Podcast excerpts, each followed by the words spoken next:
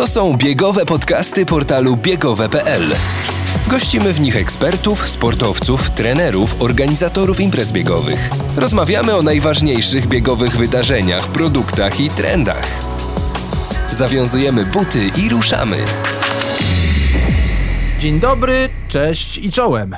Zaczynamy 37 odcinek biegowych podcastów. Ja nazywam się Marcin Dulnik, a ze mną w studiu jest dawno niewidziany i dawno niesłyszany Damian Bombol. Dzień dobry, cześć, witam wszystkich bardzo serdecznie. W tym samym studiu mamy wspaniałego gościa po raz drugi, Ryszard Szul. E, Witam serdecznie. Dzień dobry. Cześć Ryszard. E, Bardzo się cieszę, że cię widzę e, w, w dobrej formie i w, w dobrym zdrowiu. Przypomnij, o czym rozmawialiśmy podczas naszego pierwszego spotkania, podczas pierwszego podcastu, który nagraliśmy trzy tygodnie temu. Przede wszystkim rozmawialiśmy o tętnie, co to jest tętno, co ono nam odzwierciedla, e, dlaczego należy obserwować tętno. No i zadałeś kluczowe pytanie, czy biegać na tempo, czy na tętno. Ja ci odpowiedziałem, że na tętno, bezwzględnie na tętno, ale, ale warto jest biegać również na tempo. Na przykład krótsze odcinki, 300-metrowe, 200-metrowe, bo wtedy tętno nie odzwierciedli tego, co się dzieje z, w naszym organizmie. Na tętno biegamy zawsze do progu mleczanowego, biegamy biegi ciągłe, bieg, biegamy wybiegania, biegamy również y, biegi ciągle, ciągłe powyżej progu. Natomiast krótkie odcinki, y, 500, 400, 200, 300 metrów i inne, biegamy na tempo. Nadstawiajcie e, uważnie uszu e, i słuchajcie tego, co mówi Ryszard, bo jest e, ekspertem z ponad 30-letnim doświadczeniem. No niestety. niestety, że tyle lat to już trwa. Wie naprawdę wszystko o, o, o, o Właściwie to sam powiedz o czym. E, Jak, a jak nie wiem, to wiem, kto wie. Ryszard, bo ty jesteś naprawdę super specjalistą, w, nie tylko w dziedzinie biegowej, ale ogólnie takiej multisportowej. Ty masz do czynienia ze sportowcami mm, z najwyższego z top różnych, świat... tak, z różnych dyscyplin, a wzięło się to stąd, że od 30 lat y, jestem y, dystrybutorem Polara, czyli urządzenia do pomiaru częstości skurczów serca. I na początku z tego urządzenia, z tych y, zegarków, sport testerów, wtedy tak to się nazywało, korzystali tylko wyczynowi sportowcy. I oni wszyscy y, kontaktowali się ze mną, y, a równocześnie musiałem opracować jakąś metodykę wykorzystania tętna, wykorzystania polara w treningu. E, W związku z tym miałem do czynienia ze strzelcami, z wyżwiarzami figurowymi, ze skoczkami narciarskimi, e, z Adamem Małyszem na przykład, czy z Kamilem Stochem, e, z biegaczami oczywiście, z chodziarzami, no z Pełny przekrój. pełny przekrój i z wszystkimi z tymi z kolarzami, z którymi pracowałem dość długo, z biegaczami, z triatlonistami, z którymi również pracowałem. Dla wszystkich tych dyscyplin musiałem wypracować, zastosować metodykę korzystania z polara, z pomiarów częstości skurczów serca Y, i to w dużej mierze e, zrewolucjonizowało trening. Nie wszyscy oczywiście z tym chcą się zgodzić i dalej pokutuje u nas e, w bieganiu, że biegamy na kilometry i na czas, a nie biegamy na czas w określonych strefach. I rozmawiałem ostatnio z takim moim e, kolegą, e, kiedyś podopiecznym Arturem Osmanem, 2.11, maraton, e, i opowiadał, jak to było dawniej. Dawniej to było tak, że był dobry biegacz, który miał plany treningowe i on te plany na przykład dał koledze, dał Arturowi. E, Artur próbował robić te plany, no i coś było nie tak. Coś okazało, że tamten biegacz biegał w terenie płaskim. Wszystkie trasy miał pomierzone, miał te same, one były płaskie. Natomiast Artur mieszka w terenie pagórkowatym. I 10 kilometrów po płaskim, a 10 po pagórkowatym to jest zupełnie co innego. Co innego jest 10 kilometrów pod górka, co innego 10 kilometrów z górki. Natomiast jeżeli byśmy mierzyli 40 minut czas z intensywnością w strefie zielonej, czyli z intensywnością do 80% tętna maksymalnego, to wtedy jest to porównywalne. I wtedy te plany mają sens. Natomiast kopiowanie, powielanie pian, planów czyichś, no to tak jakbyśmy y, zakładali garnitur, ma wprawdzie rozmiar uniwersalny 50, ale ktoś może mieć krótsze nogi, dłuższe nogi, ta 50 nie zawsze będzie pasować. O tej indywidualizacji planów treningowych jeszcze sobie tutaj porozmawiamy. To jest nasz główny temat 37 odcinka, ale mnie bardzo to zastanawia, jak to, w jaki sposób rozpisuje się plan treningowy dla Adama Małysza? E, to był, e, to, e, to jest, to był trochę problem, trochę problem skomplikowany, dlatego że to było tak, że wtedy jak pracowałem w Polskim Związku Narciarskim, byłem kierownikiem do spraw zespołu metodyczno-szkoleniowego i wtedy trenerem był pan Mikeska, trenerem skoków mhm. i miał jakby klasyczny klasyczny plan, czyli określoną ilość skoków trzeba wykonać, 300 skoków w miesiącu musi być. Jeżeli tych skoków brakowało, no to zawodnicy się umawiali, szli skakać i skakali. E, wykonywali ćwiczenia siłowe. Natomiast, e, natomiast jak zaczynaliśmy pracę, pierwszy to element... był Apoloniusz Steiner. E, nie, nie, nie. Apoloniusz był za chwilę. Tak, tak, okej. Okay. Ale kolega z roku.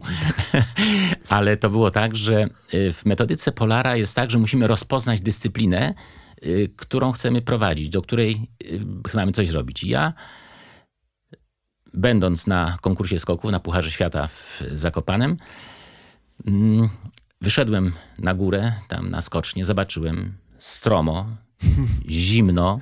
Wszedłem do chłopaków tam do kontenera, gdzie się przebierali. Chudziny takie, y, tam gorąco, założyli ten kombinezon na siebie, pod spodem tylko pod koszulek. Mówię, no to mięsień będzie zimny, nie ma, to, to nie ma szans. Pamiętam, dałem Adamowi wtedy y, taki miałem podkoszulek y, do jazdy na rowerze. Y, taki z przodu z takim jakby ortalionikiem. Adam go za, zakładał, ale zakładał ortalionikiem na plecy, tak żeby miał lekkie noszenie. I, e, I zobaczyliśmy, jak to wszystko wygląda. Ja e, tak naprawdę to nie, nie czułem się specjalistą od skoków, natomiast powstał wtedy pomysł, żeby zorganizować zespół metodyczno-szkoleniowy. I moim serdecznym kolegą jest obecny profesor, wtedy doktor habilitowany, profesor Jerzy Żołądź. I z moim przyjacielem, z Markiem Siderkiem poszliśmy do profesora i panie doktorze, czy tą fizjologię to da się tak zaadaptować do skoków? On mówi, no jakże nie, oczywiście, że się da. I co się okazało, że e, powstał zespół, w którym był profesor Żołądź, w którym był trener, który się zgodził zmienić całkowicie mentalność skoczków, mentalność e, treningu, mentalność trenerów, obrócić ten trening o 180 stopni. Zupełnie co innego niż było do tej pory.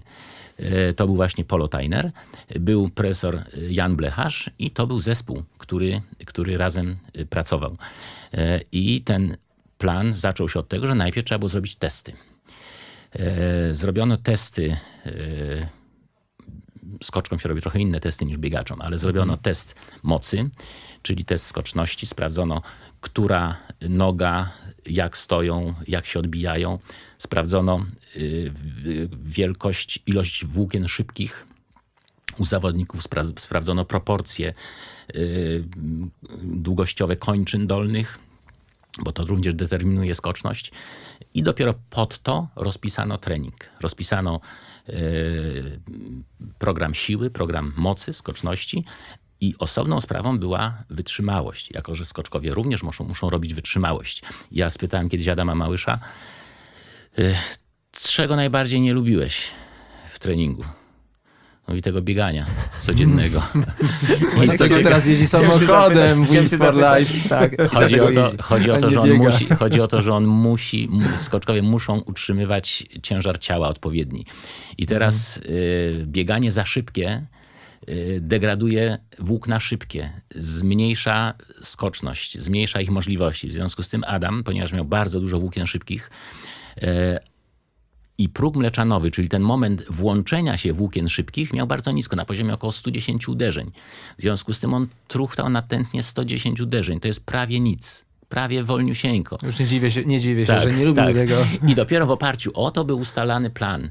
Y, y, kiedy, ile, jakie obciążenia, jakie odżywianie, kiedy siła, kiedy rozskakanie, kiedy technika, kiedy wytrzymałość. Ale jakie wspaniałe efekty dała ta rewolucja to- e, treningowa. No, przecież Tak. od tego zaczęła się złota era polskich Oczywiście. skoków, a my tu właśnie mamy dzisiaj rozmawiać o rewolucji, ale w treningu biegowym. Więc to jest wspaniałe Jestem za w ogóle, tym, jestem za tym. e, wspaniały wstęp do tej naszej Skakujemy rozmowy. do tego y, głównego naszego tematu właśnie, odbijając się z progu. No właśnie, bo e, w, tam, przy tamtym podcaście, 34 odcinku, do którego wszystkich odsyłamy po szczegóły, warto przesłuchać ten 34 odcinek, a potem przejść do tego e, odcinka, który, który dzisiaj nagrywamy. Mm, e, Wtedy zastanawialiśmy się nad, nad tym, e, jak lepiej biegać, czy, na, czy w oparciu o tętno, czy o tempo lub samopoczucie. E, Twoja rekomendacja jest, że Przede wszystkim co do tętno. zasady, tak, że, ten, że bieganie w oparciu o tętno jest mądrzejsze i bardziej efektywne. A dzisiaj zastanawiamy się nad tym, czy zegarek może zastąpić nam trenera? Y, Zegarek i oprogramowanie związane z zegarkiem. Z tym, że ja tu chciałbym y, najpierw zacząć jeszcze jakby kolejny, poruszyć kolejny punkt y, wykorzystywania polara w treningu, mianowicie albo wykorzy- wykorzystywania tętna w treningu przed budowaniem planów treningowych, czyli kolejny punkt to jest rozpoznanie mm, możliwości wysiłkowych zawodnika i zrobienie testu wysiłkowego, który pokaże, na jakim jesteś etapie. W tym wypadku to byłeś ty, tobie robiliśmy, tu pod, zdradzę Tak, w sobotę, tajemnicę. dokładnie. Robiliśmy test według metodyki profesora Żołądzia e, i chcę powiedzieć, że y, Marcin y, był profil jego biegowy, bardzo dobry jest, bardzo dobrze wytrenowany. E, Tego nie widać, nie słyszycie tego, ale jestem cały zarumieniony. nie, naprawdę, naprawdę mogę, muszę powiedzieć, że y, jest, jest do, do poprawy, żebyś nie myślał sobie, że, że tu nic nie Żebyś ma. nie myślał, że jesteś Kipczogiem. No, ale, ale jesteś wytrenowany, jesteś przygotowany do, do połówki, do maratonu zupełnie przyzwoicie. Y, I, y, I widać, że to trenowanie było objętościowo było niezłe. Y, Widzę na, na tych stopniach, jak biegałeś. Y, Natomiast nie biegałeś w ogóle bardzo intensywnie, ale nie ma takiej potrzeby, bo ty się nie przygotowujesz do 10 czy 5 kilometrów, więc nie ma, możliwo- nie ma konieczności intensywnego biegania. Y, Więc przed każdym takim rozpoczęciem sezonu musimy sprawdzić możliwości wysiłkowe i wyznaczyć strefy intensywności. I teraz może posłużę się Twoim przykładem. Proszę bardzo. Sprawdzałem, sprawdzałem, robiliśmy test, wyglądał w ten sposób, że spotkaliśmy się na stadionie e, z bieżnią okulną. To była akurat Tartanowa, ostatni dzień jeszcze przed śniegiem, można było zrobić test. E, Ja sobie e, poprosiłem Marcina, żeby porobił mi skipy, żeby zrobił ze mną rozgrzewkę. Popatrzyłem, jak biega e, po wirażu, dlatego po wirażu kazałem ci biegać, że wtedy się rozluźniasz, bo jest po łuku biegnąc, musisz się rozluźnić, bo inaczej cię wyrzuci gdzieś na zewnątrz. E, I teraz co mogę powiedzieć?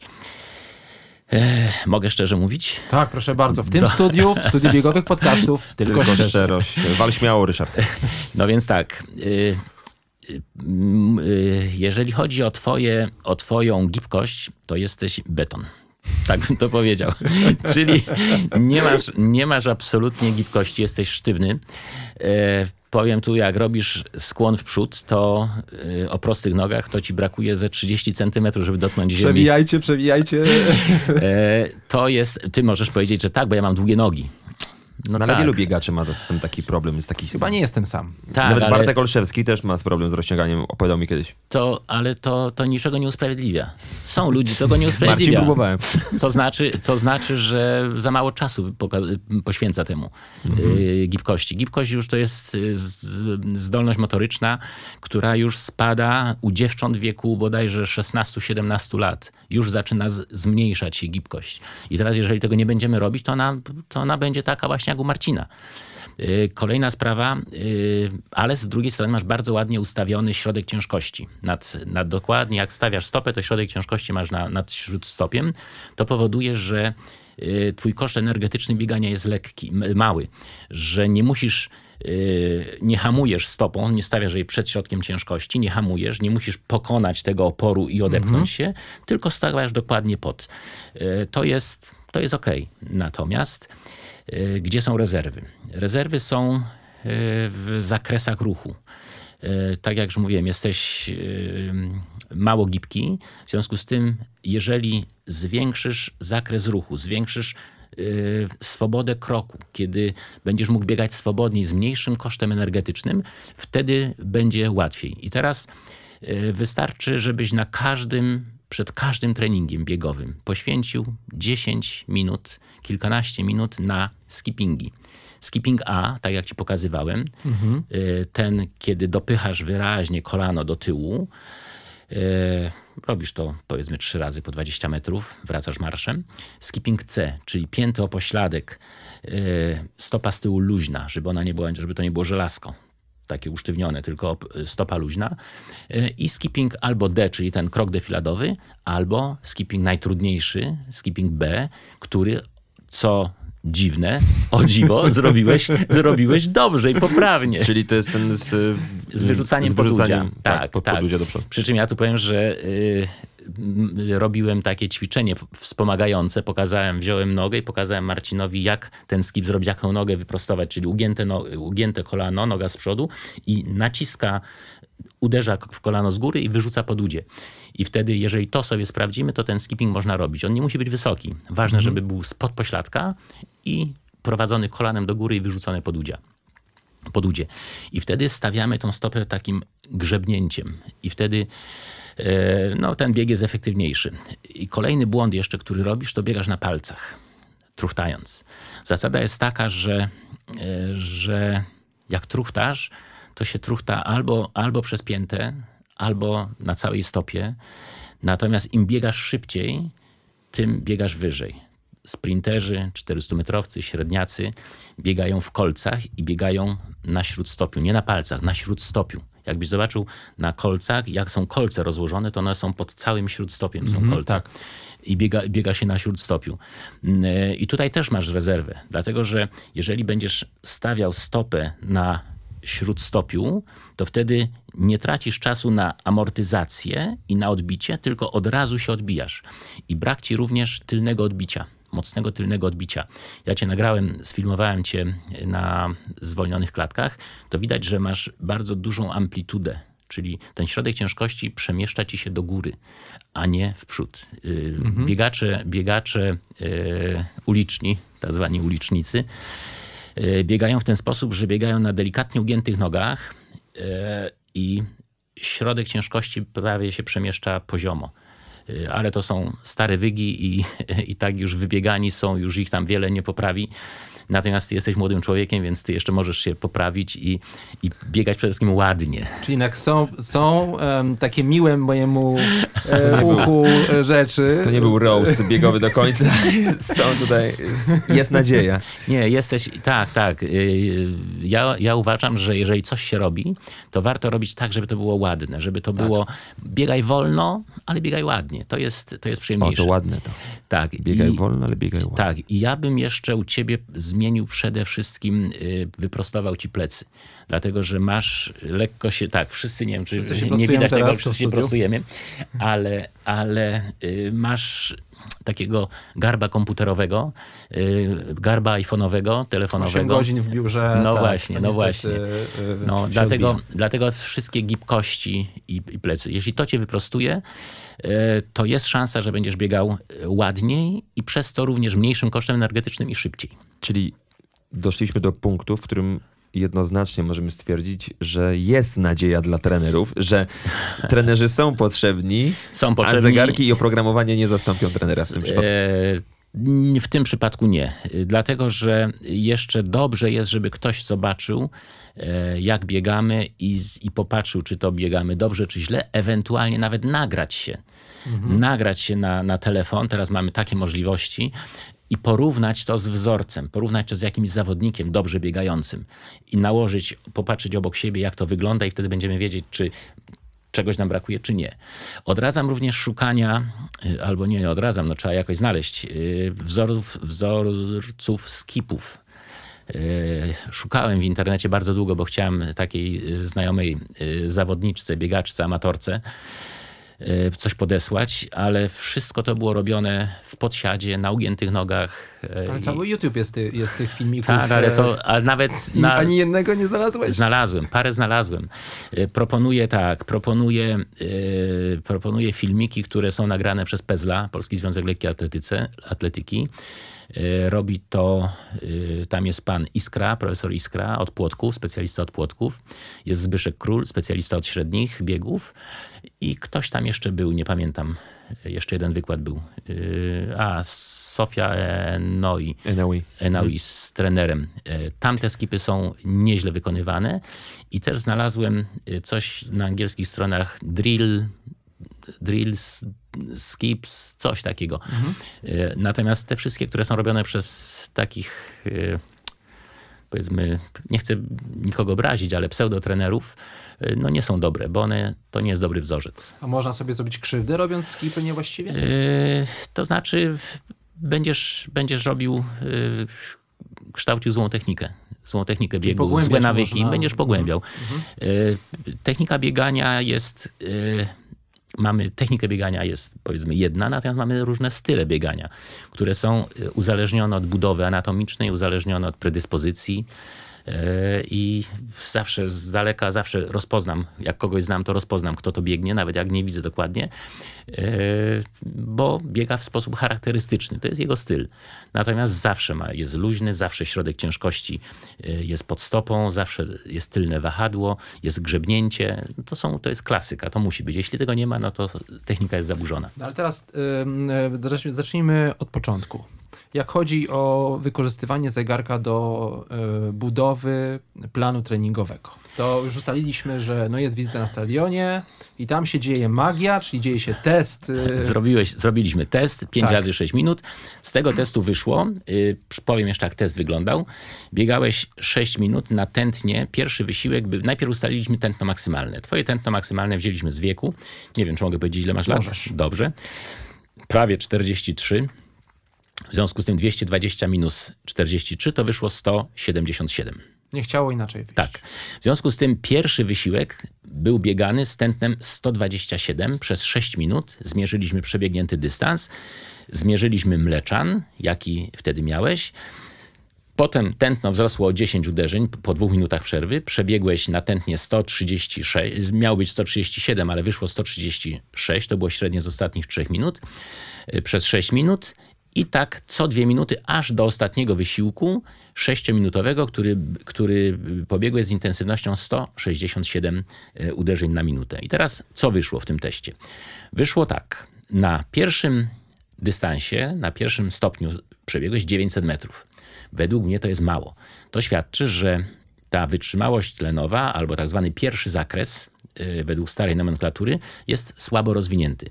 Przede wszystkim biegałeś z intensywnościami y, 140, 145, 150 uderzeń. Z takimi intensywnościami biegałeś na treningu, bo te zakresy są najlepiej wytrenowane.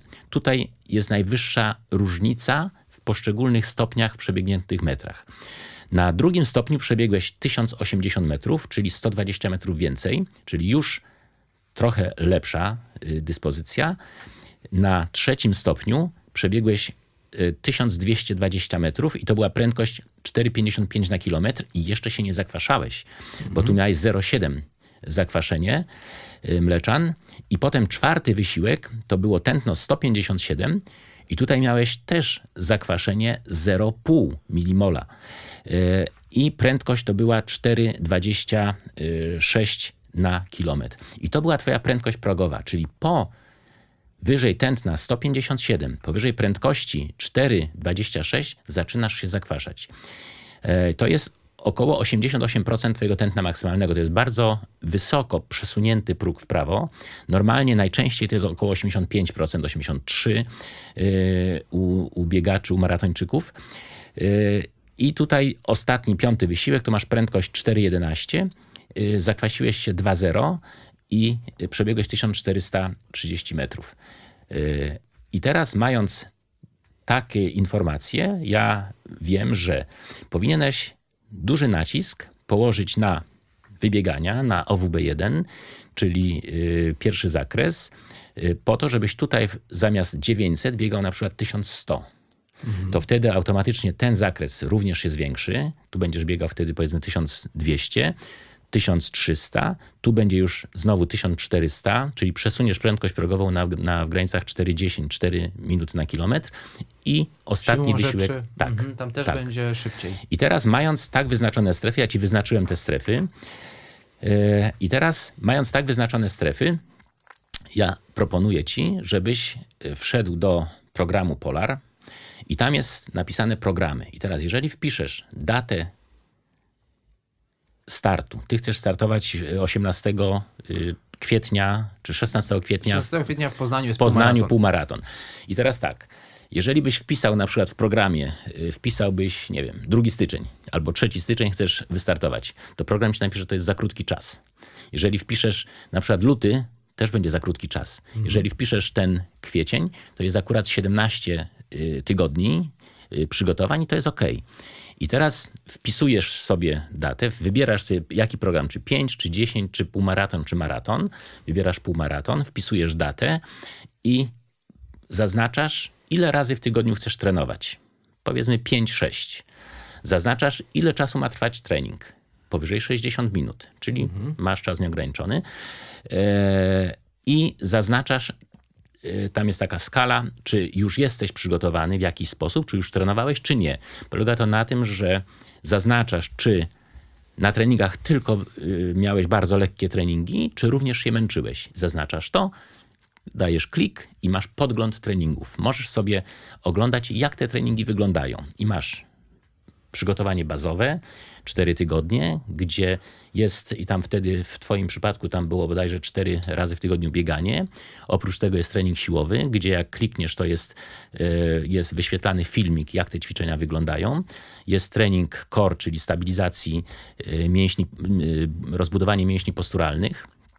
Jest trening gibkości. Tobie i tak bym dołożył jeszcze codziennie powinieneś gibkość robić. tak a propos. I, i potem mając taki, takie, y, taki plan, po prostu realizujesz go, podłączasz zegarek i dane, ten program wpisze ci się do zegarka.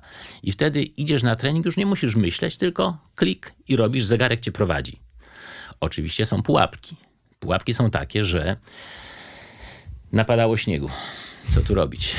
Albo chciałeś mieć dzień wolny, bo zawsze masz dzień wolny. No to wtedy na programie możesz napisać, że robisz sobie poni- poniedziałek wolny. I wtedy ten trening z poniedziałku, program ci przesunie tam, jeśli tam jest na przykład trening siłowy, połączy ci go z jakimś treningiem biegowym. Będziesz miał po i tak dalej. E, Program, ten program jest o tyle, o tyle fajny, że on jest e, łatwy.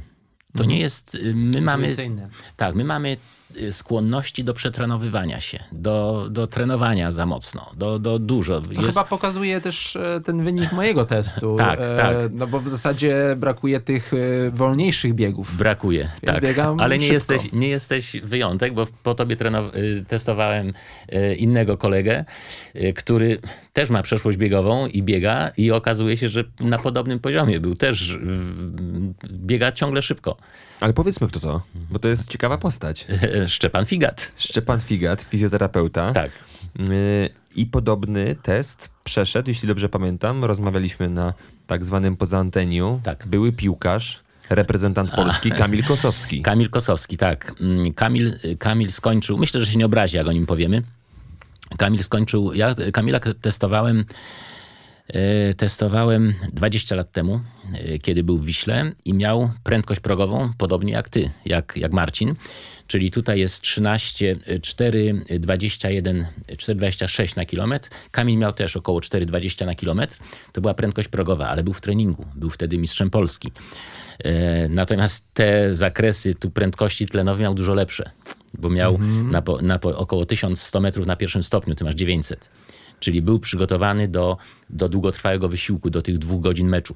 Yy, No i Natomiast też na tym boisku nie ciągle, nie, nie, nie ciągle e, jest sprint. To są tak, też Ale, tak. takie- skrzydł, ale był skrzydłowy, ale był wiesz? skrzydłowym. On miał, Latał jedne, on- od jednego pola karnego do tak, drugiego. Kamil miał to, że miał, był bardzo szybki, a równocześnie wytrzymały. To jest rzadkość yy, w piłce. Paru jest takich zawodników, ja spotkałem w swojej karierze, którzy byli bardzo szybcy i równocześnie wytrzymali. To był właśnie Kosa, to był Rybus, Ryba, to był e, kto tam jeszcze? Broszkowie. E, tacy byli. Natomiast często jest tak, że jak ktoś jest szybki, nie ma wytrzymałości, albo wytrzymały, a nie ma szybkości, ale też strzela bramki, na przykład y, Piotruś Rejsik. Ale przepraszam za, za dygresję, ale chyba w meczu z y, Argentyną y, polscy skrzydłowi nie nabiegali się tak, aż tak No, bardzo. ale Grosik tam wszedł i biegał, no bo wiesz, jakby Grosik wszedł od razu... Z Francją, tak? Z, Francją, Francją, z z Francją, nie z Argentyną, z Francją. Jakby Grosik wszedł od razu, to Grosika Trochę też... tego wiatru by, by Tak, oczywiście też bardzo szybki był, testowałem y, Grosika i naprawdę to był... Turbo Grosik. Turbo Grosik, tak. Był taki jeden piłk, piłkarz w Legii Warszawa swego czasu e, na, e, imieniem czy tam nazwiskiem Manu, który e, nie Portugalczyk. powinien być piłkarzem, tylko biegaczem, bo e, no, wspaniale A to biegał. przepraszam cię. to nie za moich Manu, czasów. Ale, ale em, Kylian Mbappé. No przecież, Mbappé, to przecież jest- to jest to jest- nieprawdopodobny tak, to jest fantastycznie 23-letni piłkarz, który jest... Pa... On jest Ryszardzie, sprinter. mógłby startować w, Tak, tak. na igrzyskach. Fantastycznie biega. Ja patrzę, nie mogę się napatrzeć na niego, jak biega. Jeszcze był Thierry Henry, który też bardzo ładnie biegał. Mhm. E, biega pięknym, pięknym krokiem, skocznie. Po prostu on e, no, roznosi tą... On mi się kojarzy właśnie z lekkoatletą, który z dużym takim grzebnięciem, stuknięciem e, biegnie. No przepięknie biega A to by wskazywało na to, że ten błysk, y, ten geniusz piłkarski bierze się z biegania. E, Tak, niestety, no to jest podstawowe narzędzie. Podstawowe narzędzie to jest bieganie. E, Problem jest taki e, wśród piłkarzy, że trening... lubią biegać. Nie lubią. Nie, Bez nie, piłki nie lubią biegać. Nie, bez piłki nie lubią. To jest prawda. Natomiast wszystko zależy, jak się ten trening robi. Yy, najważniejszy w piłce jest trening tlenowy, wytrzymałości tlenowej. Czyli na niskich intensywnościach yy, trener Kasperczak, z którym pracowałem również, yy, miał taki rodzaj treningu, trening uważności, koncentracji z piłką. I on był na średnich intensywnościach i zawodnicy musieli wykonywać różnego rodzaju zadania na boisku. Y, Podaj do tego, biegnij tam, strzel tu, zmień to pozycję z tym. Y, Ja tak prawdę mówiąc, stojąc wokół, nie do końca wiedziałem, o co chodzi w tym wszystkim. Tak mi to było trudno, a, a zawodnicy musieli być bardzo skoncentrowani wtedy. To jest bardzo ważne w piłce, a równocześnie wykonywali pracę na poziomie, określonym poziomie tętna z piłką i w ten sposób robili wytrzymałość. Natomiast jeżeli byśmy robili z piłkarzami bieg ciągły, wytrzymałość y, z biegiem ciągłym, to zabijamy im, szybkość, a piłkarz musi mieć błysk, musi mieć odejście na te 3-4 metry, musi mieć odejście, bo wsadzi bark przed, przed, przed kolegę i już jest z przodu, już ma piłkę. Chciałbym wrócić jednak do biegania, bo Tak. to są szalenie interesujące rzeczy. Ja jako kibic piłkarski no, e, słucham tego z wielkim zainteresowaniem. Ale jedna rzecz mnie zastanawia, ponieważ ja przeszedłem ten test, jestem no jakby w takiej dużo lepszej sytuacji niż nasi słuchacze, którzy takiego testu jeszcze nie przeszli. Poziom mleczanu pewnie sobie Nie zmierzą. No właśnie, nie, teraz nie ma takiej Chodzi potrzeby. o to, że spróbujmy też e, taki mm, scenariusz wziąć pod uwagę, że ktoś no, nie ma takiej możliwości, bo na przykład słucha nas, y, y, mieszka gdzieś e, w, w jakiejś małej miejscowości. Mm, Jak ma w, w, Co ma zrobić? No właśnie, co ma zrobić, żeby zacząć biegać w oparciu o ten? E, określić sobie tętno maksymalne. Czyli ten wzór. Z 220 minus wiek, Minus albo wiek. wzór Tanaki 208 minus 0,7 razy wiek. To jest taki też prosty wzór, on się nie będzie wiele różnił. E, I to wpisujemy do oprogramowania Polar Flow. Okej. I Polar wystarczy. automatycznie dzieli nam strefy intensywności co 10%. I to jest o tyle dobre, że te strefy są bezpieczne. Jaki jest problem? Jeżeli na przykład ten twój próg, ty masz go 88%.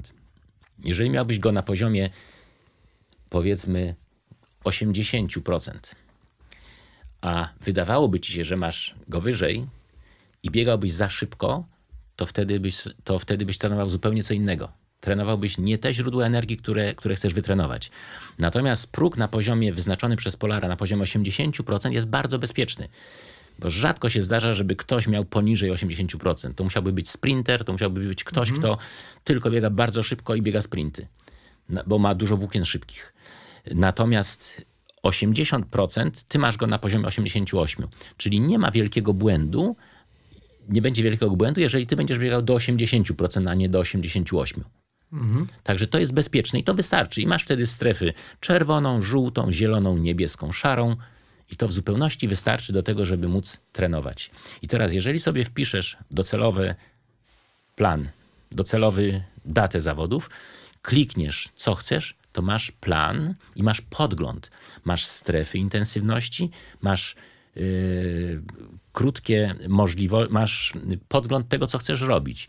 Ostatnio rozmawiałem w ten, y, proponowałem to po tym naszym pierwszym podcaście, napisał do mnie y, słuchacz y, z prośbą o pewne wyjaśnienie, dopowiedzenie tego. Ja mu zaproponowałem, y, coś mu tam odpisałem dokładniej, zaproponowałem zrobienie testu 5 razy 6 minut bez pomiaru mleczanu. I wtedy miarą wytrenowania będzie przebiegnięty dystans. I wtedy, jak on to zrobi, wyśle mi, ja wtedy powiem mu, że prawdopodobnie będzie miał znowu małą wytrzymałość tlenową, czyli ten pierwszy stopień przebiegnie bardzo nisko. E, I po, zaproponuję mu zrobienie tego planu. I on zobaczył ten plan, bo już mu to powiedziałem, i on mówi, że no to jest rewolucja, bo tam nie ma kilometrów, Jak u Małysza. tylko tam są, tam jest czas w poszczególnych strefach. Tam jest półtorej godziny na przykład biegania w strefie niebieskiej, ale to nie jest napisane 20 km, czy 15, czy 10, tylko półtora, półtorej To godziny. zależy od tętna. To zależy od, tak, zależy od tętna i zależy od twojej, twojej dyspozycji. Bo jednego dnia ty przebiegniesz, nie wiem, 10 kilometrów, a innego dnia przebiegniesz tylko 8. I Ty przebiegniesz tak, a ja przebiegnę, nie wiem, czy w ogóle przebiegnę. Ale też rozumiem, że e, te treningi, które są w programie Polar, one też e, mm, są ustawiane w oparciu o dane z zegarka, które e, no, pochodzą choćby z e, regeneracji, snu One są- i tak dalej. Tak, Tak, one są, one są, y, one prawdopodobnie nie są modyfikowane, tak mi się wydaje, dlatego, dlatego ale to muszę sprawdzić, y, dlatego warto jest, ja mówiłem, że to jest słabość tych planów, one się zmieniają, możesz, możesz dokonać zmian, ale musisz sam również zaobserwować, obserwować, co się dzieje z tobą, bo jeżeli te plany, które tam będą, one są tak delikatne i tak... y, y, mało obciążające, że one krzywdy nie zrobią na pewno i dużo ludzi biegając na tych planach Polara robi progres.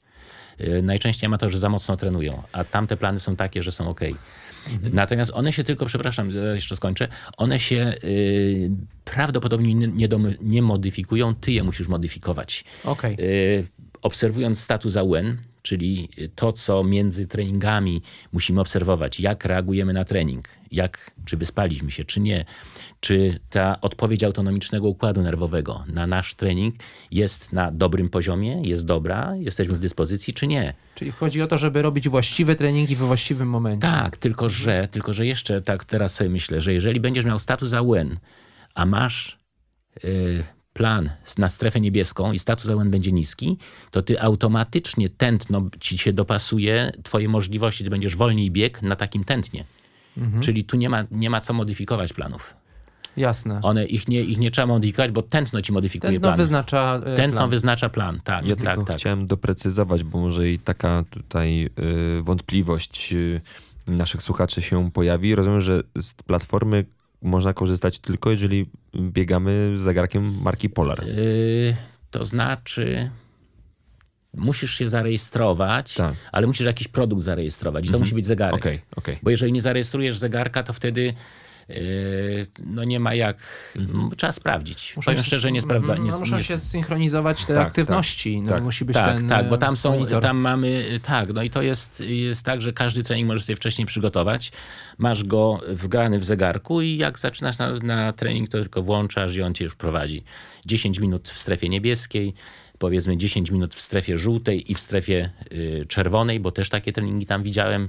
To są te strefy y, Interwałowe już interwałowe to są y, bardzo krótkie. To są tam w sumie to jest chyba 6 minut na całym treningu. To, jest, to, to nie jest dużo. Efekty tego planu są rzeczywiście zdumiewające, jak e, o tym Ryszard opowiadasz. Ale tak patrzę na Marcina, bo my też swego czasu przeszliśmy niemalże katorżniczy plan treningowy, który nas przygotowywał do maratonu.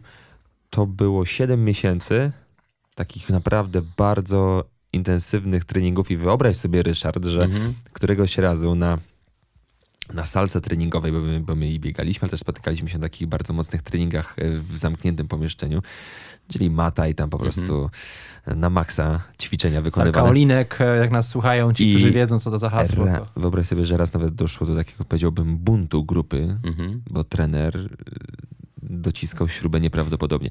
Y, Zmierzam do tego, że efekty były, bo ja cel, który sobie założyłem, osiągnąłem. Tyle tylko, że ja po tym celu jakby totalnie zeszło ze mnie powietrze motywacyjne. Jakby ja już czułem, że dla mnie taka Dlatego- praca jest za ciężka. Za Dlatego słyszę, ale y, dla, ja nie mogę jednej rzeczy zrozumieć. Y, Co to znaczy bardzo ciężki trening do maratonu?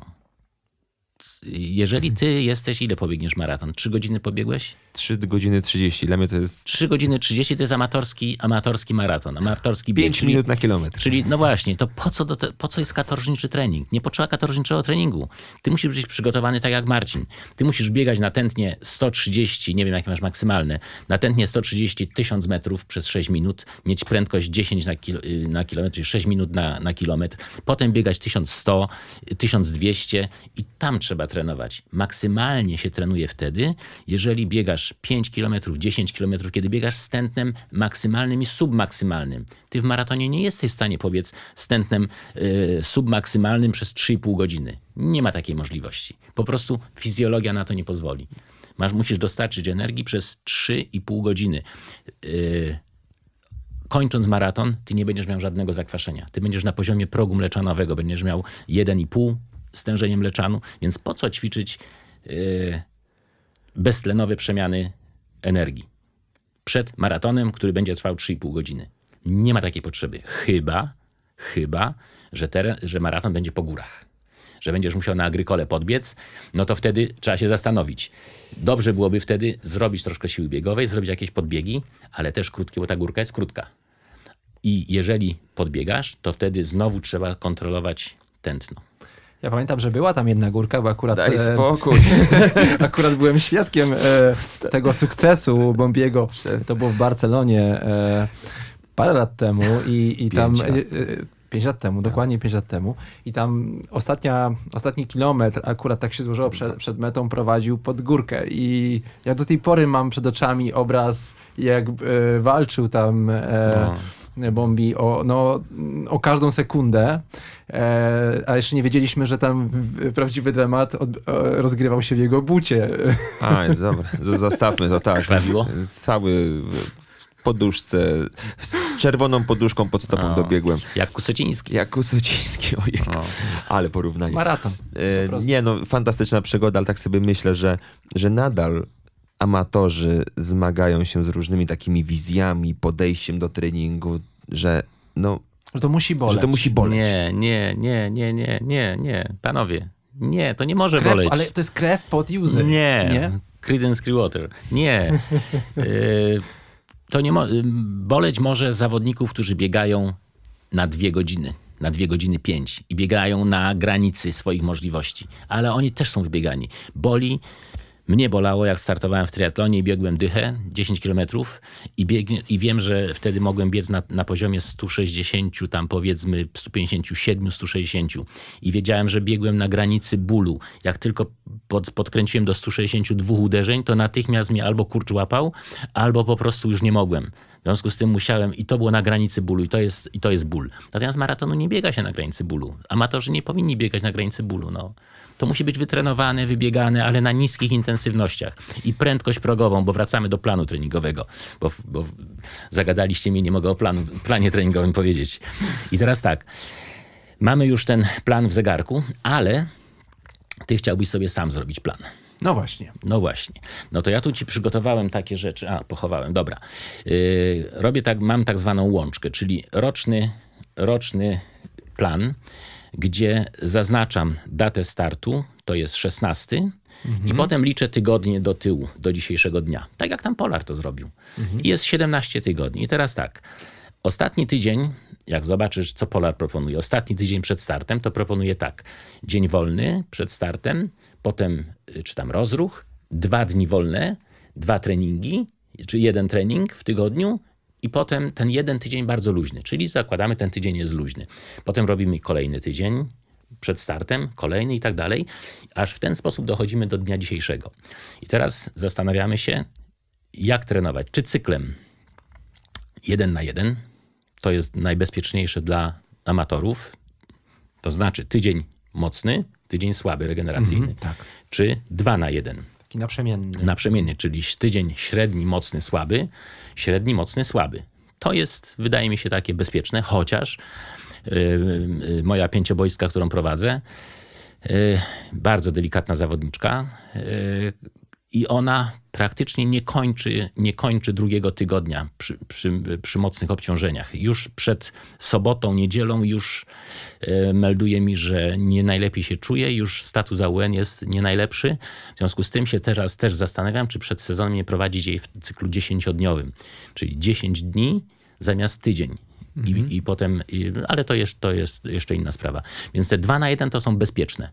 I teraz e, wyznaczasz sobie główny trening. Twoje dwa główne treningi, dwa główne zadanie to jest zwiększenie wytrzymałości tlenowej, czyli tego wybiegania OWB1, y, ogólnej wytrzymałości biegowej pierwszego zakresu i zwiększenie szybkości na progu. Szybkość na progu, czyli ja tam ci pokazywałem, na przykład w czwartek to sobie robię i zacznę od 5 razy kilometr z szybkością y, natętnie 157. 5 razy kilometr, natętnie To 157. nie jest męczący trening, no bo przecież No to nie. jest... e, No nie, to jest bardzo przyjemny trening. Mało tego, tu nie robisz, w, w tym czasie nie robisz żadnych męczących treningów. E, pięć, i, I sprawdzasz sobie dwie minuty przerwy i sprawdzasz, jaki masz czas. Powinieneś mieć w granicach 4,20, 4,30. Chyba, że jest taka pogoda, no to będziesz miał inaczej. Za tydzień robisz sobie nie 5, a 6 razy kilometr i czas powinien być nieco lepszy. Tydzień przerwy, regeneracji, kolejny tydzień znowu sobie układasz, robisz 6 razy kilometr, sprawdzasz jaki jest czas. Jeżeli się okaże, że jednak nie poszedłeś do przodu, to znaczy, że coś trzeba zmienić. Że trzeba. Ale to, o czym mówisz, jest rewolucyjne, bo e, rozumiem regenerację po jakimś ciężkim e, tygodniu treningowym, ale no 5-6 powtórzeń w tym tętnie, na takim tętnie, no, mm, no nie, nie Zasada, powinno zasada, ale tak, weź wyzwaniem. pod uwagę do tego, że jeszcze robisz jeden, że robisz trening biegowy, yy, w, sobotę robisz zabawę biegową.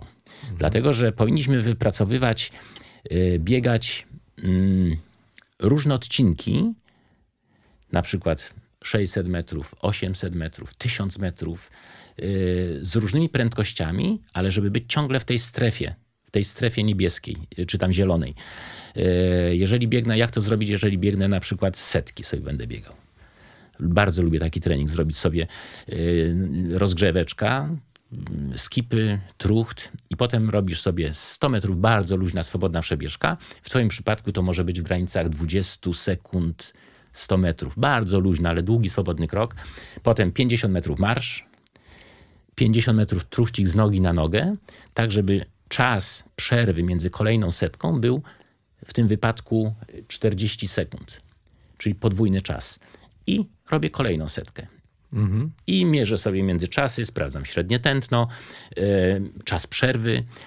E, Jeżeli czas przerwy jest za krótki, te dwie minuty, to wydłużam go, aż mi tętno spadnie do tego czasu sprzed setki.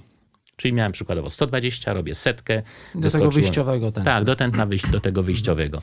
I to jest trening, po którym się nie męczysz. Biegasz sobie szybko, przerywasz to, spacerujesz się. I to jest trening o charakterze tlenowym.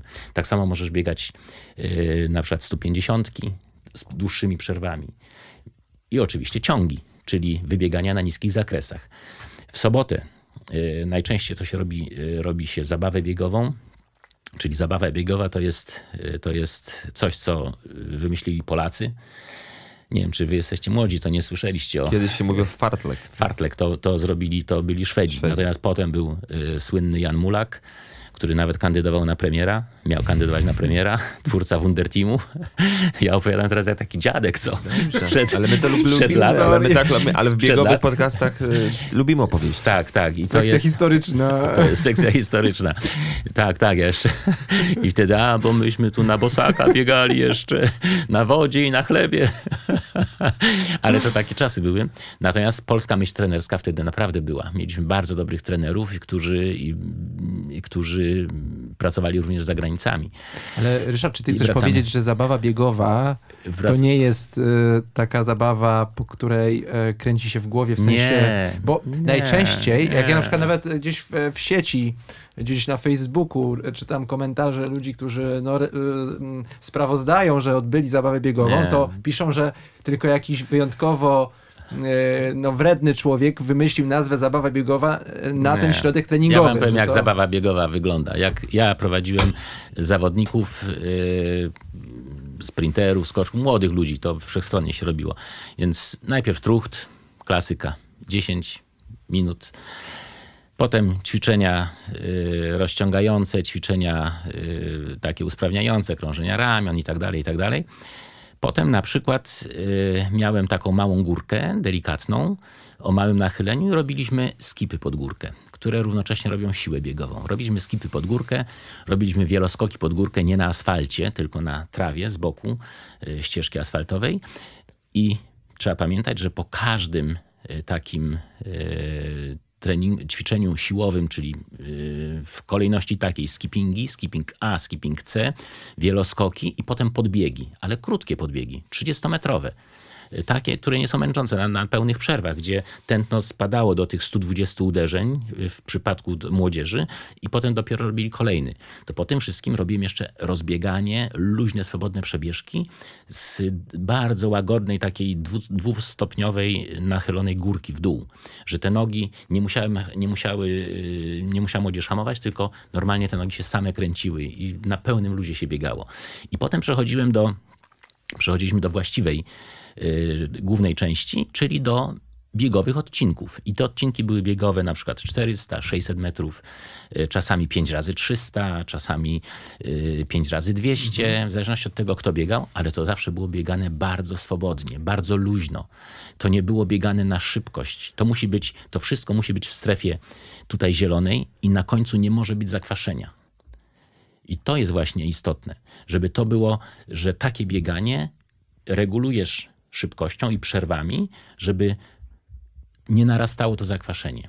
Wtedy, to było lat temu dawno, y, nie mierzyliśmy mleczanów, ja tylko mierzyłem, mierzyłem tętno. I okazało się na przykład, że po piątym podbiegu yy, mierzymy tętno, dziewczynom nie spadło do 120, no to ja przerwałem wtedy, bo wcześniej spadało. Zrobiliśmy 5 i nie spadło. No to dobra, wracamy. Idziemy, a tu dalej tętno nie spada. To znaczy, że one już e, ten mleczan narósł, to zmęczenie się zrobiło i e, tętno odzwierciedla to, co się dzieje w organizmie. I taki trening jest bardzo przyjemny i to jest zabawa biegowa i zakończona truchtem. Dlatego była mała, duża zabawa. Mała to są krótkie odcinki, duża zabawa to są y, odcinki dłuższe dla średniaków. I niedziela, klasyka, zawsze wybieganie. I to może być połączone, jeżeli komuś się nie chce, to jest połączone, to się nazywało e, taki zaprawa terenowa, gdzie e, truchtaliśmy z zawodnikami na zgrupowaniach e, w lesie i zatrzymywaliśmy się, robiło się ćwiczenia przy drzewach, robiło się skoczność, robiło się różne ćwiczenia i to wszystko było, było wytruchtane. I takich, takich, taki, taki trening trwał półtorej godziny i to naprawdę mijało bardzo szybko. I teraz, jeżeli byśmy to sprawdzili na tętnie, to to tętno było zawsze w strefie niebieskiej, może w strefie zielonej, czyli to było o charakterze tlenowym. I to buduje, buduje podbudowę, to robi podbudowę, bazę do treningu specjalistycznego. I przede wszystkim jest bardzo zdrowe w przypadku młodzieży, w przypadku młodych ludzi, bardzo zdrowe dla serca. E, I dopiero mając taką bazę, to możemy się bawić w intensywności nieco wyższe, e, w zależności od tego, jaki dystans biegniesz. Bo jeżeli by- chciałbyś biegać na przykład 10 km czy 5 km, to wtedy ten, to bieganie pod progiem zmienimy na bieganie nad progiem. Wtedy kilometry nie będziesz biegał na tętnie 157, tylko będziesz biegał na tętnie 167 i, i będę, będziemy dążyć do tego, żebyś ty się jednak trochę zakwaszał i tolerował to wszystko. To powiedzmy to wprost, że nie da się y, zjeść cukierka i mieć cukierka, czyli trenując do maratonu, ja nie powinienem em, biegać po drodze e, tych dziesiątek półmaratonów Nie, testowo, bo to jest nie, już, nie, no to nie, nie, nie. Na, podczas pierwszego Ty odcinka. akumulator, akumulator, akumulator ładujesz na maraton, na w twoim wypadku tam 2,50. I, I do tego trzeba dążyć. Natomiast gdybyś nie, nie możesz trenować do dwóch godzin, bo ty nie biegasz dwóch godzin, ani do 3.30, bo ty też nie biegasz 3.30, ty biegasz 2.50.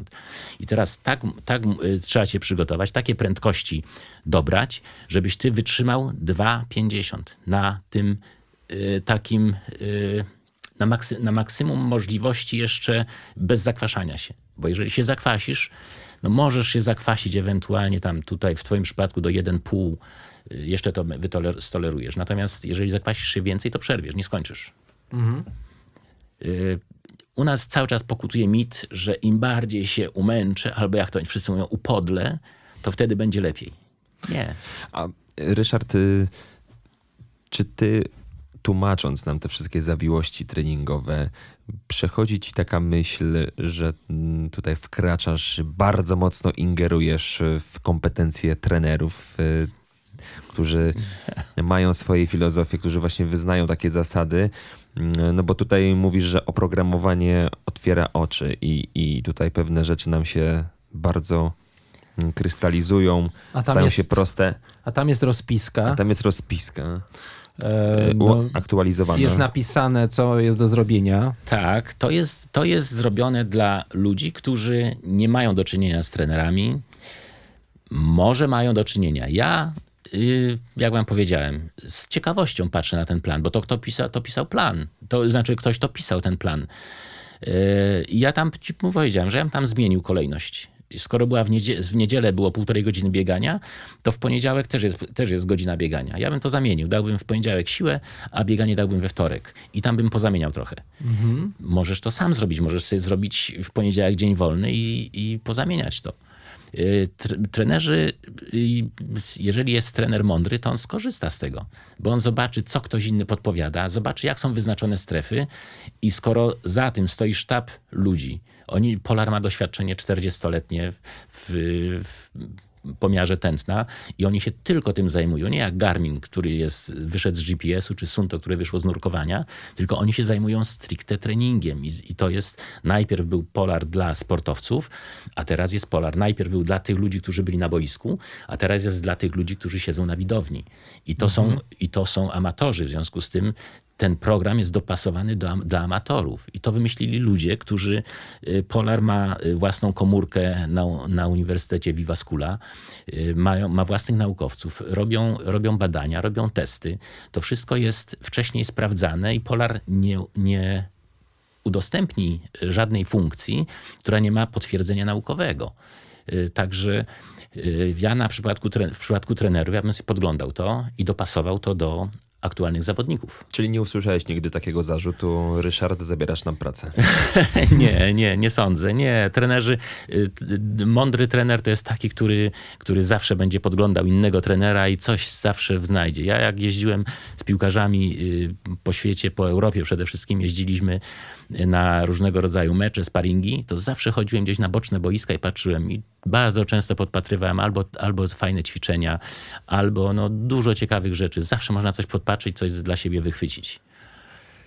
No i też po to są takie mm, podcasty jak nasz, żeby mm, posłuchać i zainspirować się, spróbować coś zmienić. No Tak, bo to tu ja, ja, nie twierdzę, ja nie twierdzę, że, e, że wiem wszystko, że mam, no, mam duże doświadczenie, to prawda, ale z pewnymi rzeczami się nie spotkałem. Jeśli nie wiem, to dzwonię do profesora Żołądzia. Jeżeli nie wiem, to dzwonię do Zbyszka Króla. E, Jeżeli nie wiem, to dzwonię jeszcze do kogoś, e, do Wacka Mirka, który e, też ma duże doświadczenie i wtedy rozmawiam, czy nawet do Artura Osmana, który jest biegaczem yy, i przechodził te 2.11, to też trzeba biegać, czy, czy do Henia Szosta, którego tak nawiasem mówiąc testowałem, kiedy jeszcze był narciarzem.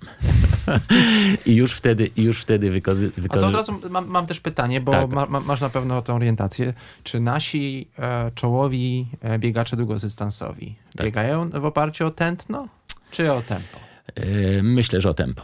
Tempo. Myślę, że o tempo, dlatego że, że yy, no wyniki są jakie są. Ale jednocześnie mierzą e, ten mierzą, kwas, bo w- mierzą kwas. Wielokrotnie widzę no, te zdjęcia. Tak, no mierzą kwas, tylko, tylko ja nie wiem, nie chcę nikogo krytykować i nie chcę, bo nie mam wglądu w testy, jakie robią. Yy, Rozmawiałem ostatnio z Robertem Korzeniowskim, z którym pracowaliśmy 10 lat prawie. Wyznaczaliśmy strefę, wyznaczałem mu strefę intensywności. W, w oparciu o najpierw o y, protokoły takie ogólnie dostępne, y, czyli popularne wtedy to było 2-4 mmol. On tam potem modyfikowaliśmy, ten próg miał na poziomie powiedzmy 3-6 mmol, ale to nie, nie dawało efektów. On był y, zdejmowany wtedy z trasy. Ciągle był problem jakiś z techniką.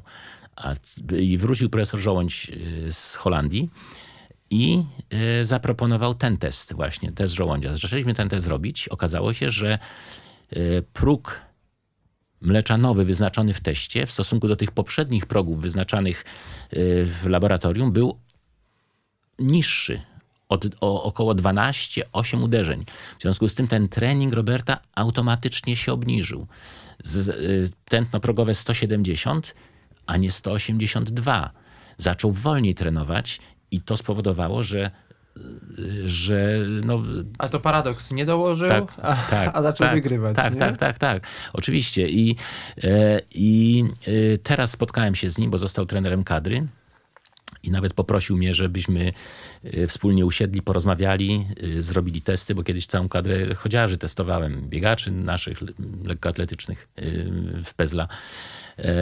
I mówi, jak to jest, że te 20 lat zaprzepaszczono tej, tej, tej pracy, która y, czy Zbyszka Króla, czy, czy naszej. Y, Robert zostawił tyle ciekawych, mam wszystkich, całą dokumentację jego treningu y, z pomiarami, z, ze wszystkim i to wszystko nikogo nie interesuje. Niech nie interesuje, ja to rozumiem. To jest przeszłość, przeszło, minęło, teraz jest tu i teraz. Ale, ale y, Ale Ryszard, żeby Wiedza, były wyniki, ale- żebyśmy mieli mistrzów, no to dobra, machnijmy ręką na, na, Tak. na te archiwa, ale Tak. nie mamy wyników, więc może szukajmy no, drogi. nie? No właśnie, ja proponowałem, proponowałem, y, jak nasze biegaczki y, wygrały, skończyły się Mistrzostwa Polski i one wszystkie biegały z polarami. Znaczy one biegały, więc ja im zaproponowałem, dostały zegarki i zaproponowałem, żeby przyjechały. Zrobię im test bezpłatnie oczywiście, wyznaczę strefy, pomogę, poradzę. W oparciu o to, co, bo robię i Piotrusia Gładkiego, i, i, i Henia Szosta, i Szegumo, wszystkich maratończyków, i nasze czołowe maratonki y, również testowałem, mam ich wyniki. Y, Więc ewentualnie można wtedy porównać, zobaczyć, czego brakuje, co dołożyć, jak zrobić. Ale zero od zewu. Więc jak nie ma chętnych, to po co? To lepiej Ryszard. się zająć amatorami. Ryszard, na swoim koncie masz e, współpracę z wieloma fantastycznymi sportowcami z różnych konkurencji, z różnych dyscyplin. Opowiedz nam, która grupa sportowców, sportsmenek jest najbardziej wdzięczna, najfajniejsza do współpracy? Yy, Tutaj właśnie muszę was zaskoczyć, bo pewnie wydawałoby się, że może biegacze, może, może ktoś inny, ale okazuje się, że najprzyjemniej, największą wdzięczność czułem od piłkarzy. Yy, Bo jest tam zawsze duża rywalizacja, jest tych dwudziestu paru gości, A tylko 11 miejsc. a tylko skład. 11 miejsc, a równocześnie yy, jak zawodnik, jak to się popularnie mówi, umiera na boisku w drugiej połowie, to go zmieniają. W związku z tym ja musiałem wypracować jakieś takie metody, żeby im tą wytrzymałość tlenową rozbudować i, co, i, i okazywało się, że ta, y, te metody moje to były lekkie, łatwe i przyjemne. I to w zupełności wystarczyło. Na przykład y, przed, y, na zgrupowaniach biegaliśmy rano na czczo, 30 sekund trucht, 30 sekund marsz. Więc normalnie, jak to biegacze widzieli, to mówią, że to jest dramat. No co to za bieganie? Przecież oni z tego nie będą biegać.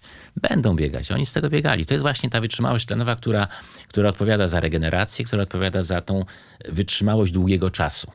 I to byli osobną grupą to są biegacze, którzy są bardzo sympatyczni. Jak y, jeszcze miałem biuro y, w Krakowie, jak mieszkałem w Krakowie, przyjeżdżali do mnie, jak był maraton krakowski, do firmy, y, zobaczyć jakie tam sprzęty są, no i dyskutowali o butach przede wszystkim i o kolanach, że ich bolały, i o achillesach, i jak poleciał, ile poleciał. I na ile jest. I na ile jest, tak.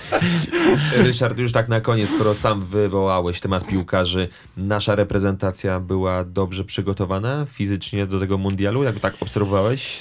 Yy, Trudno powiedzieć, bo tak naprawdę niewiele biegali, przede wszystkim się bronili. Yy, Nie miałem wglądu w testy, w to co robili, ale Twoim okiem. moim okiem. No, nie podobało mi się to, jak grali. No powiem szczerze, no, po prostu nie oglądałem tego. Nie oglądałem. Oglądałem, przełączaliśmy, jak grała, grała Polska, przełączaliśmy na, na drugi kanał i obserwowaliśmy dwa mecze równolegle z żoną. No, po prostu zęby bolały. To, był taki, to był taki uśpiony tygrys, ukryty smok, Nie, e, który... To jest ciekawe, bo to Taki był został do sezonu, ktoś powie, tak? Inny w ogóle, inna, inna praca, inny tryb takiego przygotowania, a jednak znowu, znowu to nie wyglądało dobrze. No nie wyglądało, ale to myślę, że jest kwestia, kwestia taktyki. Piłkarz gra, piłkarz jest jak aktor, yy, jak tancerz. Jest choreograf, to jest, to jest yy, Ma trener. zadania. Ma zadania i trener wy, powinien wyciągnąć to, co jest najlepsze z zawodnika i tak, tak ustawiać zawodników do swojej taktyki, do tego, co on chce. Jeżeli mam szybkich zawodników skrzydłowych, mam takiego grosika, mam jeszcze tam jakiegoś młodego z boku, no to ustawiam to wahadło, żeby biegali, żeby, a jak się bardzo boję, że, że nam strzelą bramkę, no to muruję w takim razie, stawiam, ale to po co w takim razie Lewandowski nam z przodu albo inny napastnik? A, ale rozumiem też, że, że ten poziom trudności w, w kadrze jest o tyle wysoki, jak chodzi o e, kwestie fizjologiczne, no bo to jest taka zbieranka, nie? że przyjeżdżają ci zawodnicy, każdy jest w troszkę innym cyklu, w innym momencie. Tak. To nie jest tak jak w klubie, nie? że masz ich wszystkich pod... e, Są narzędzia, pokładzie. są narzędzia, które pozwalają sprawdzić, w jakim stanie jest zawodnik. E, Są to, są to badania krwi. Oni to robili prawdopodobnie, kinazę, hormony, to pewnie robili, ale są tu również inne narzędzia, które potrafią zmierzyć stan autonomicznego układu nerwowego, w jakiej oni są dyspozycji e, wewnętrznej, wewnątrz, yy, wewnątrz organizmu. I to jest do zmierzenia. Nie wiem, czy to było mierzone, czy nie. Yy, Naprawdę jest bardzo dużo narzędzi w tej chwili do zrobienia. Czy tak robią, nie wiem. Nie chcę się wypowiadać na ten temat, bo Ogląd, żeby byli nie było mnie tam przy otwarci, nich. żeby byli otwarci na współpracę, żeby słuchali ludzi, którzy Tak, mogą ale- coś wnieść, mogą pomóc, ale tam nie widać było tej otwartości, szczerze mówiąc, tak z zewnątrz patrząc na to. Nie, tam być może, że trenerzy yy, za moich czasów, tak to już brzmi dziwnie, za moich czasów było tak, że był, na początku to był tylko trener i asystent. Potem był trener, asystent, trener od bramkarzy i trener od przygotowania fizycznego. I ja robiłem za trenera i przygotowania i fizjologa. E, Potem był jeszcze taktyk i ten sztab się rozrastał. I teraz trener, na przykład pracowałem z trenerem Engelem, z trenerem Kasperczakiem, więc to byli y, ludzie po Akademii Wychowania Fizycznego, ludzie, którzy y, znali fizjologię, przynajmniej podstawy i jak rozmawiałem z nimi, to oni wiedzieli, co się dzieje. Jeżeli biegałem z zawodnikami, a trener Kasperczak krzyczy, co tak wolno? Ja mówię, bo są zmęczeni. I on wtedy zszedł biegnie obok, patrzy na tętna zawodników, mówi, ale oni mają strasznie wysokie tętna. Oni są zmęczeni. Ja wiem, ale mówiłem panu, że są zmęczeni. No tak, ale to dopiero, dopiero teraz ja to widzę. Zwolnić, przerwać. Natychmiast zareagował. Stać! I teraz, i teraz, i to on to rozumiał. Natomiast w tej chwili, jeżeli rozmawiam z młodym trenerem, on mówi, nie, nie, ja tego nie chcę wiedzieć, ja mam trenera od przygotowania, niech on się tym zajmuje. Nie może tak być. To musi być współpraca. Y, Z y, trenerem Kasperczakiem było tak, siadaliśmy na początku tygodnia. Rysiu, jak ty to widzisz? Ja mówiłem swój plan, co chciałbym robić i trener się do tego dostosowywał. Ja mówiłem, w jakim stanie są zawodnicy i on się do tego dostosowywał. A nie może być tak, że trener robi jedno, a drugi trener robi drugie i potem patrzymy, co z tego wyjdzie. Może gdyby trener Kasperczak był selekcjonerem, to kto wie, może byśmy się tutaj No, w lepszych raczej humorach. tak. To Raczej jest tak. jedyny z polskich, Trochę szkoda, polski trener, który, który pracował z reprezentacjami y, narodowymi, afrykańskimi wprawdzie.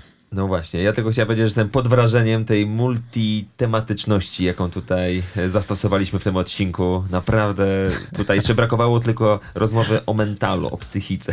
Ale to jest właśnie e, e, ta siła, którą daje ekspert, ekspert z potężnym doświadczeniem z tak wielu obszarów. Właśnie dlatego możemy poruszać, mówi- możemy mówić tutaj o całym świecie sportu, nie tylko o bieganiu, Tak.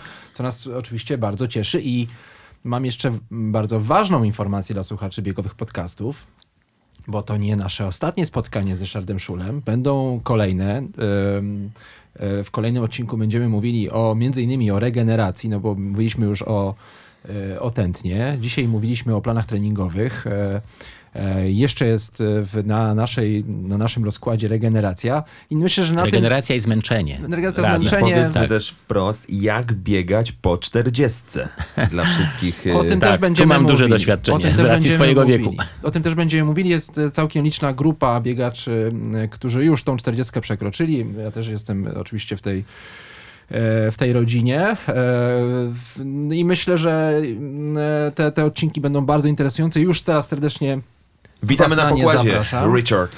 I e, jeszcze jedna ważna informacja. E, jeżeli macie jakieś pytania e, do Ryszarda, czy chcielibyście, żebyśmy coś, jakiś temat poruszyli w, w naszej rozmowie z, z ekspertem marki Polar, wysyłajcie do nas maila na adres redakcja małpka biegowe.pl. E, Postaramy się uwzględnić to w, w, w przygotowaniach do, do nagrania kolejnego odcinka.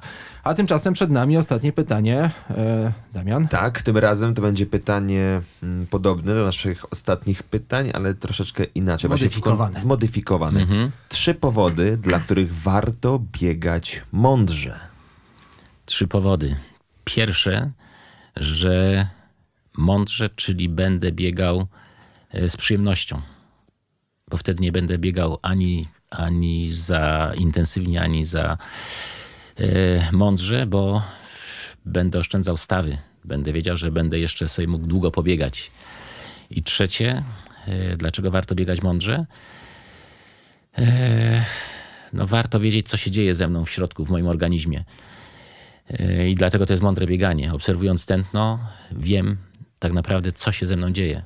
Czy y, wyjdę na szybki spacer, szybki marsz na 5 km, jeżeli mam tętno 80, to znaczy, że jestem w dyspozycji, a jeżeli mam 96, to znaczy, że muszę rzeczywiście iść wolno. I to jest właśnie mądre używanie tętna i mądre bieganie. Pięknie.